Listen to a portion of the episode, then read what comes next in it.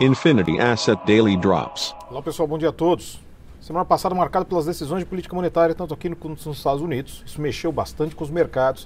O posicionamento hawkish do Banco Central foi importante, inclusive, para a manutenção da valorização da moeda, mesmo com uma sexta-feira muito ruim para o real, mas também uma pesada em termos de moedas de mercados emergentes. Mas nesse contexto, volta-se atenção para esta semana repleta de indicadores macroeconômicos de grande relevância. Aqui no Brasil, damos atenção ao IPCA 15, que continua pressionado por itens importantes como habitação, alimentação e também por combustíveis. Mas no exterior chama atenção ao PIB dos Estados Unidos, que continua com força, mas alguns indicadores de curto prazo, em especial alguns indicadores ligados à atividade, começam a perder um pouco de estamina, um pouco de força nesse contexto.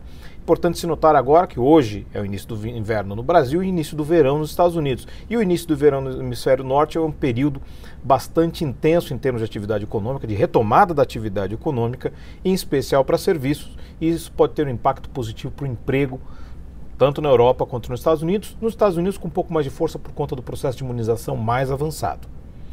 Aqui no Brasil, Ainda temos a questão da CPI rolando, todos os problemas, mas em termos de agenda macroeconômica, importante, a ata da última reunião do Copom, chamar a atenção e tentar entender os próximos movimentos do Banco Central de Mercados Emergentes mais hawkish, ou seja, no momento dos bancos centrais mais hawkish.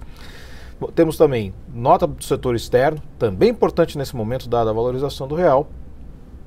E já começamos a semana com os futuros Nova York positivos e bolsas europeias também. Entre as commodities, petróleo sobe ele muito próximo da estabilidade, commodities metálicas sem rumo, mas com o derrame chinês caindo ali o minério de ferro. O dólar DXY perdendo para praticamente todas as moedas, ou seja, pode ser um dia de recuperação para o real. E começamos a semana com o índice VIX de volatilidade com queda de 2,71%.